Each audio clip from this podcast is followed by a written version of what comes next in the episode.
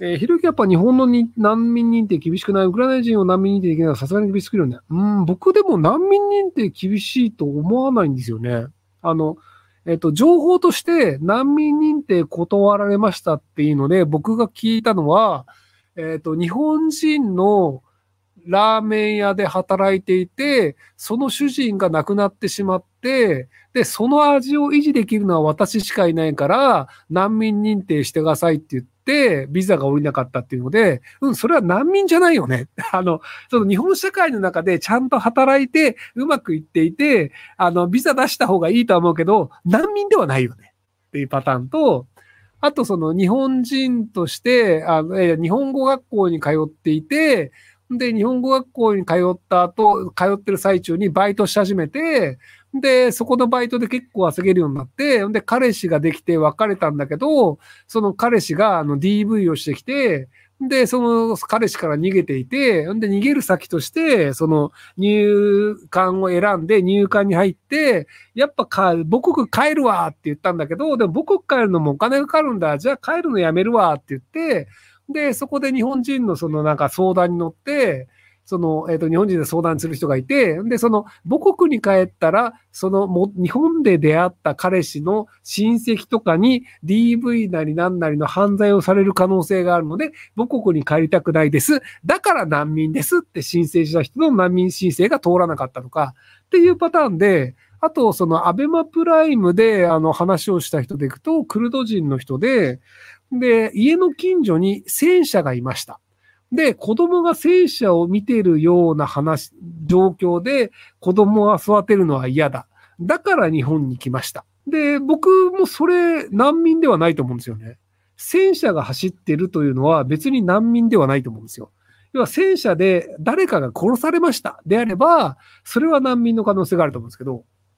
で、そのよくじゃあ、えっ、と、クルド人みんな難民にすればいいよねっていう人がいると思うんですよね。で、今僕が話した話っていうのが、その川口に住んでるクルド人の方の話なんですけど、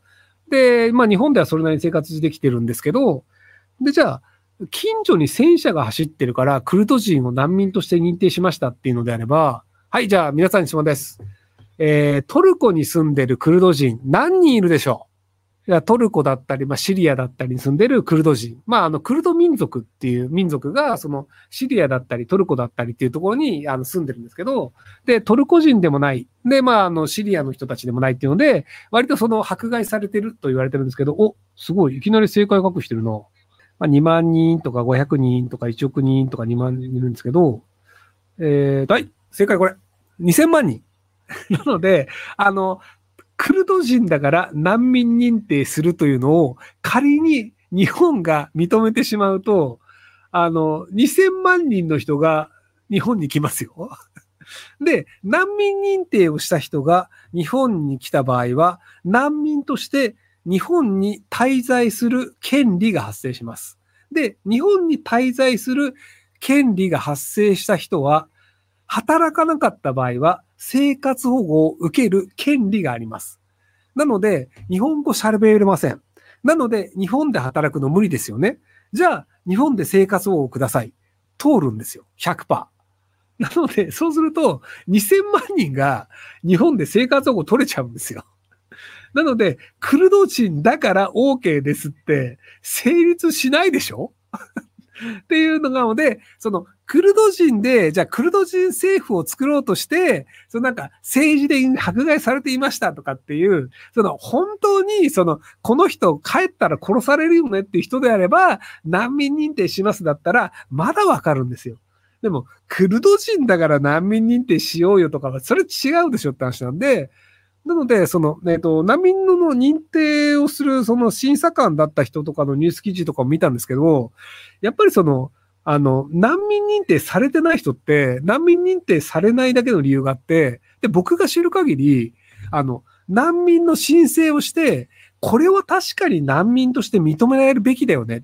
ていう人で申請通らなかった人って見たことないんですよ。なので、その難民のあの認定が少ないよねっていう、よくおっしゃるんですけど、じゃあ、難民認定するべきハードルで、そのなんか、じゃあ申請をしたんですけど、この人が通らないのはおかしいよねっていう、現実のこの人っていうのを僕一人でも見たことないんですよ。あの、一人でもいたら、あ、それはどうした方がいいよねっていう話になると思うんですけど、あの、一人でもその、これだけの条件で難民の申請通らないのおかしいよねっていうのが、まだ見たことないので、もしいらっしゃるのであれば、教えていただけるとありがたいなと思います。はい。で、ウクライナ人難民認定してますよ、日本今。まあ、正確に言うと、あの、難民ではなくて、一時救済的ななんか扱いだと思いますけどね。なので、あの、わざわざその、なんか日本の政府のあの飛行機を送って、で、あの、ウクライナの女性を何人か連れて戻ってきて、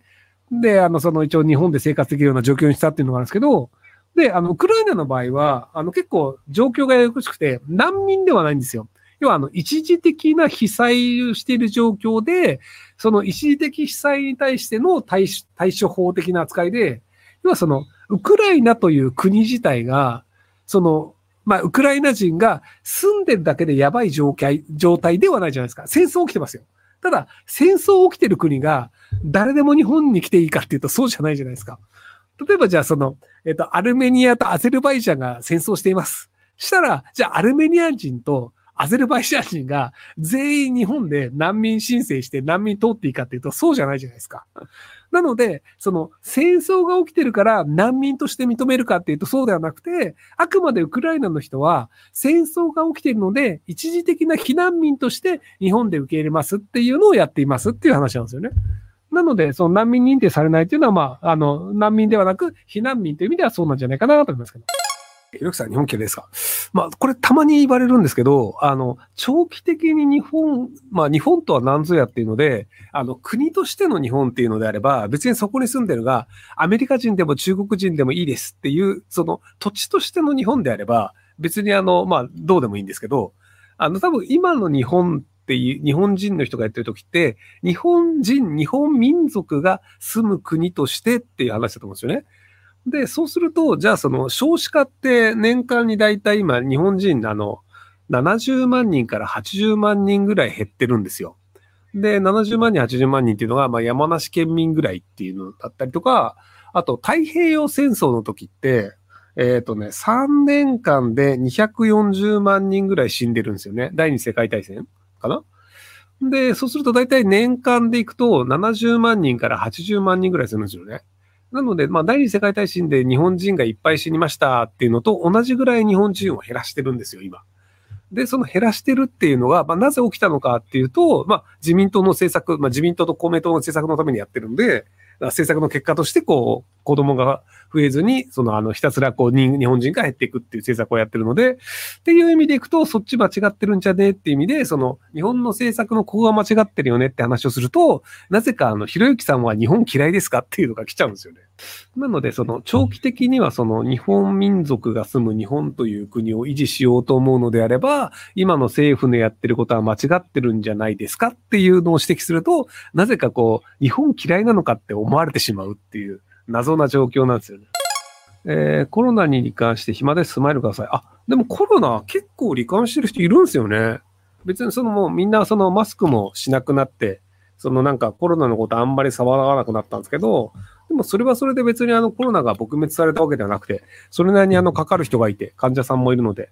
なので割とあの入院しっぱなしの人もいたりするので、そういう意味でまああの多分そのそんなにあの、そのあの隔離されてる状態で体調が悪いというわけではないと思うので、はい、あの、楽しいコロナ隔離ライフを